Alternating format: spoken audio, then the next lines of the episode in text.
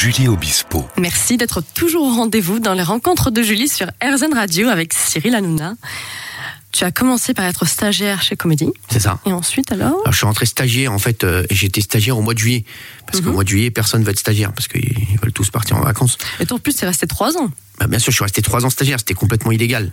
Mais on, on- on- je faisais toujours des fausses conventions de stage, tout ça. Et, euh, et voilà, je suis resté trois ans. Et euh, un jour, euh, un jour, voilà, j'ai, j'ai, j'ai vu, j'ai rencontré euh, Stéphane Courby, Oui. qui est mon associé aujourd'hui, euh, et qui était déjà lui euh, un gros producteur parce qu'il était, euh, il était, euh, il était chez Casse Production qui est devenu là derrière en démol. Mhm. Et euh, voilà, et un jour il m'a vu dans la cour, j'étais déguisé en champignon, il m'a dit tiens, t'as l'air marrant, toi, qu'est-ce que tu voudrais faire un prime sur TF1 Je dis ouais, vas-y, d'accord, ouais. Moi je m'en foutais, moi je dis oui, d'accord, j'étais stagiaire, je dis d'accord. Mhm. Et en fait il m'a dit ben va prendre une caméra, va me tourner un truc, c'était un truc de défi, tout ça. Oui. J'ai fait le truc et Stéphane Courbier, euh, il a, il m'a dit ouais, il m'a dit franchement, il est, il est très bon lui, il faut le, il faut le prendre chez nous. Et comme Dominique Farrugia était le patron de comédie, bon, il- pour lui j'étais le stagiaire, tout ça, il, il, il voyait pas trop ce que je faisais. Comme il a vu que Stéphane euh, était chaud sur moi, il m'a dit ah non non, nous aussi on le veut, on veut le garder euh, l'année prochaine, il va être présentateur de, de l'émission, donc il faut, il faut le laisser chez nous. Ah oui. Donc c'est ça qui a fait que voilà, je, je suis parti. Après j'ai commencé à faire l'antenne à comédie. Mhm. Après, euh, après comédie, on, on a, on a fini. Après comédie, ça s'est fini parce que c'est vrai qu'il y avait, voilà, ils ont changé de format sur la chaîne. Mhm. Donc moi, je suis parti sur M6. J'ai fait le, le morning live. J'étais sur, euh, arrivé après, après Mickaël. Oui. Et après, je suis, après, j'ai rien fait pendant 2-3 ans. Euh, D'accord. Ouais, ouais, j'étais, j'étais, j'étais chez moi. Je, je mangeais des chiffres et je jouais à la PlayStation toute la journée. Ta mère t'aidait? Non, mais là, as là- dit- ah non, là, là, tu j'avais, as- là, j'avais un, un Non, studio mais- là. mais même elle, non. Ouais, ma mère, elle m'aidait t'aidait. exactement. Ah oui. Il me semble Parce que, que c'est vrai quoi, avais j'avais, euh, Ah ouais, j'avais- tout vendu. hein. Mhm. et euh, les- les- ma voiture et tout et voilà et c'est vrai que ma mère elle, elle me donnait un peu de Mm. un peu de sous là pour euh, pour pouvoir euh, pour pouvoir voilà vivre et après je suis rentré à rire et chanson rire et chanson j'ai fait le, le week-end ça a bien marché. Après on a fait la matinale. Et la matinale ça a explosé. Et là il y a RTL qui m'a appelé pour que je vienne rejoindre euh, Jean-Pierre Foucault euh, sur euh, RTL et je me rappelle je le dis souvent parce que c'est vrai que quand RTL m'a appelé euh, et que euh, je me rappelle euh, ils m'ont ils m'ont dit le salaire j'ai halluciné. 15 000 euros. 15 000 euros, on me dit ouais, on facture 15 000 euros, truc, j'avais monté ma petite boîte pour faire l'argent. Ah, j'ai appelé ma mère, j'ai dit ça y est, on est riche, on est sorti d'affaires. Vrai. Ah, Ils m'ont dit 15 000 euros, alors le mec. Ah oui, t'as pas en plus- hésité. En plus, après, je, je me suis, dit, j'aurais peut-être pu négocier parce qu'il m'a dit 15 000 euros. Moi, il m'a dit 15 000 euros. Je dis oui, c'est bon, tout de suite, on signe, on signe nous. Et en fait, et en fait, c'est vrai que c'était, euh, voilà, après, et puis après, voilà, après RTL, ça, ça s'est enchaîné. Fait euh, France 4, après, euh, puis après euh, Direct 8, c'est C8, Direct 8, C8, et c'est vrai, que voilà. Mais c'est vrai qu'RTL a été le, le vrai tournant, mais, mais c'était très drôle, parce qu'à chaque fois j'y repense, euh, quand j'avais appelé ma mère, même quand je lui avais dit je vais gagner 15 000 euros, elle m'a dit c'est, tu me mens, c'est pas possible. Ils peuvent pas donner 15 000 euros à un mec qui vient à la radio une heure par jour. C'était un truc Incroyable. de fou. Ouais, c'était incroyable. ça. Et comment t'es venue l'idée de faire tes PMP, donc touche pas à mon poste que tout le monde connaît, qui représente un des records de longévité après 12 années à l'antenne.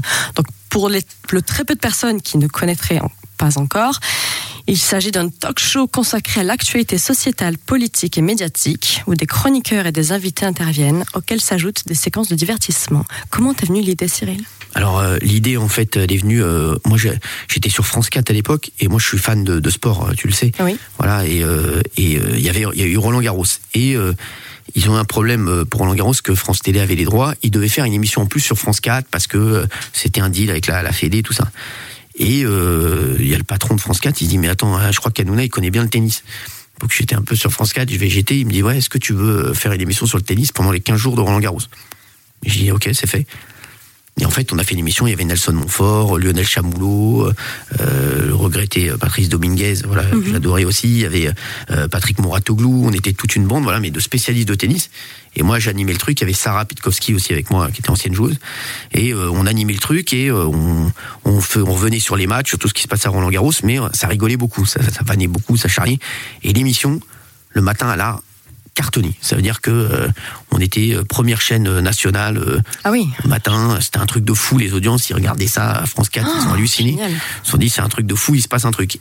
Et je suis allé, je suis allé voir France 4, je leur ai dit, il- Roland Garros, malheureusement, on peut pas le faire toute l'année, mais il y a un autre truc dont on peut parler toute l'année, c'est la télé. Donc on peut faire un autre style comme ça avec une bande, avec le même ton, mais sur les programmes télé. Et euh, j'aurais dit, j'ai peut-être le nom, ça s'appelle Touche pas mon poste. Et euh, ils m'ont dit, bon bah vas-y, tente-le. On était parti pour huit émissions en hebdo le, jeudi soir. Oui. Le jeudi soir à 22h30, on, on démarrait. Oui. Et première, bon, ça a été, ça a été dur. Et après, ça a été, ça, ça, ça a augmenté toutes les semaines et ça a explosé au bout de, au bout de 6-7 émissions. Vraiment, les, ça, on a vraiment senti qu'il se passait quelque chose. Et voilà, et après, après j'ai fait une deuxième saison sur France 4. Vraiment, cela, ça, ça a explosé complètement en deuxième partie de soirée. Et après, euh, voilà, je voulais faire, je voulais passer en quotidienne. France 4, ils étaient pas, euh, ils, croyaient, pas au format euh, touche pas mon poste en quotidienne. France Télévisions, ils pensaient qu'en quotidienne ça tiendrait pas. Et à ce moment-là, c'est un truc de fou parce que j'ai tout le monde qui m'appelle, j'ai TF1 qui m'appelle, j'ai M6, j'ai le groupe Canal qui m'appelle aussi, et je vois tout le monde et ils me disent voilà, nous on pense que ça serait bien que touche pas mon poste soit en quotidienne. On laisse un peu de suspense encore une fois. On se retrouve dans un instant avec Cyril Hanouna dans les rencontres de Julie sur RZN Radio.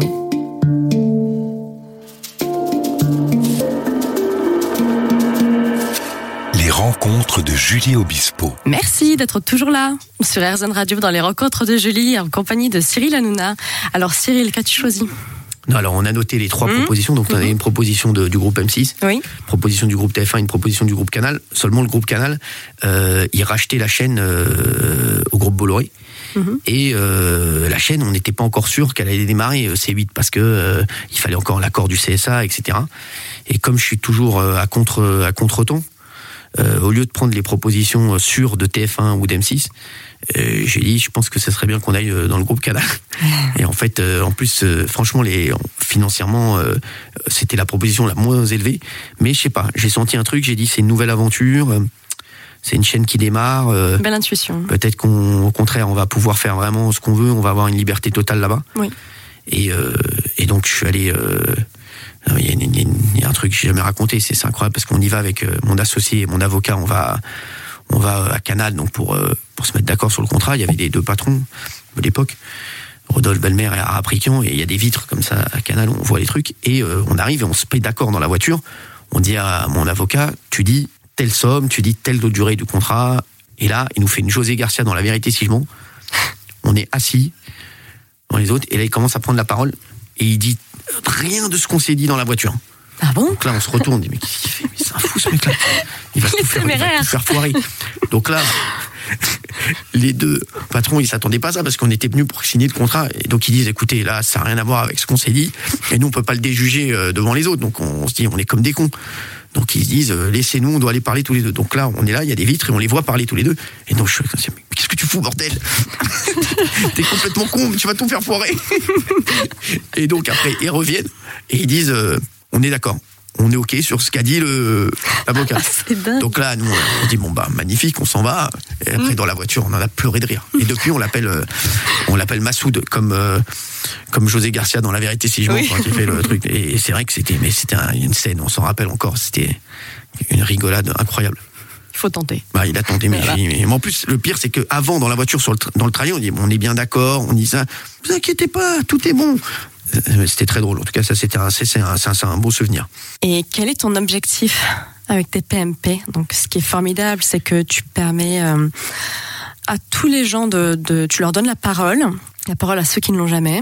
Tu, enfin, vous êtes passé d'un show de divertissement en une émission de société. Bah, c'est en fait, euh, on a vu la, la, la, mutation. On faisait, vraiment, on faisait vraiment beaucoup, beaucoup de divertissement. Et euh, la télévision, de rien, voilà, à un moment, euh, il faut que ça marche.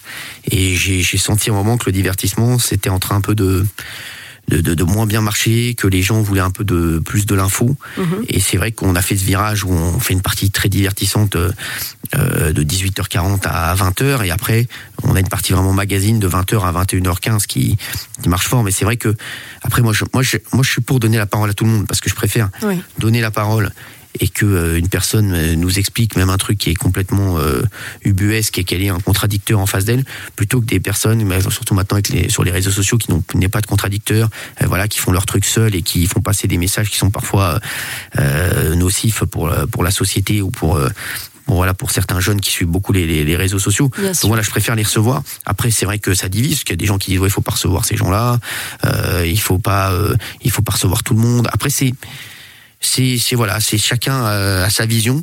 Moi, ma vision, c'est de, de, recevoir tout le monde et d'essayer de, de, discuter avec eux. Mhm. Euh, moi, je suis pas dans le je suis vraiment moi je, moi je, je suis à chaque fois de, pour comprendre même quelqu'un qui euh, qui a fait euh, je sais les, les, les, pires horreurs ou euh, voilà. même. Exactement. Ouais, je, mm. moi je suis pour savoir pourquoi essayer au contraire de discuter avec eux et de pas essayer de les cornériser les mecs en dehors de la société. Je préfère toujours essayer de, de discuter avec les personnes essayer de voir comment on peut arranger les choses tu mets pas d'étiquette. ce qui s'est passé à ce un moment pour que mm. voilà ça vrille.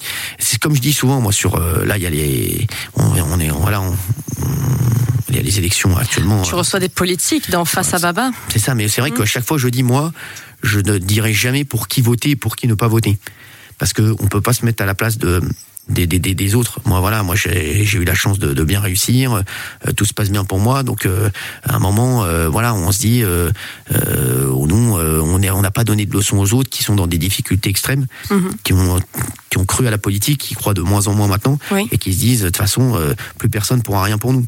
Donc aujourd'hui, même voilà, mais voilà, il y a des, il y a des, les gens votent en fonction de ce qu'ils vivent. Et moi, je suis pas là pour leur donner des leçons et je suis pas, je suis pas à leur place, je suis pas dans leur vie. Donc, je suis, voilà, j'aime pas les gens qui donnent des leçons sur, euh, faut voter pour un tel, pourquoi tu votes pour un tel, attention, ne votez pas pour un tel, pourquoi vous. Franchement, il faut laisser les Français, euh, chaque Français voter pour qui, pour euh, pour qui ils veulent et pour et avec leurs convictions et avec euh, avec leur vie de tous les jours parce que euh, on peut pas se mettre à leur place. Oui. Et, et voilà. Et donc mhm. je dis les Français ils, ils, savent très bien ce qu'ils font et, à chaque, et, ils feront le, ils feront le choix qui, qui est le, le, bon pour eux. On se retrouve dans un instant dans les rencontres de Julie sur RZN Radio avec Cyril Hanouna.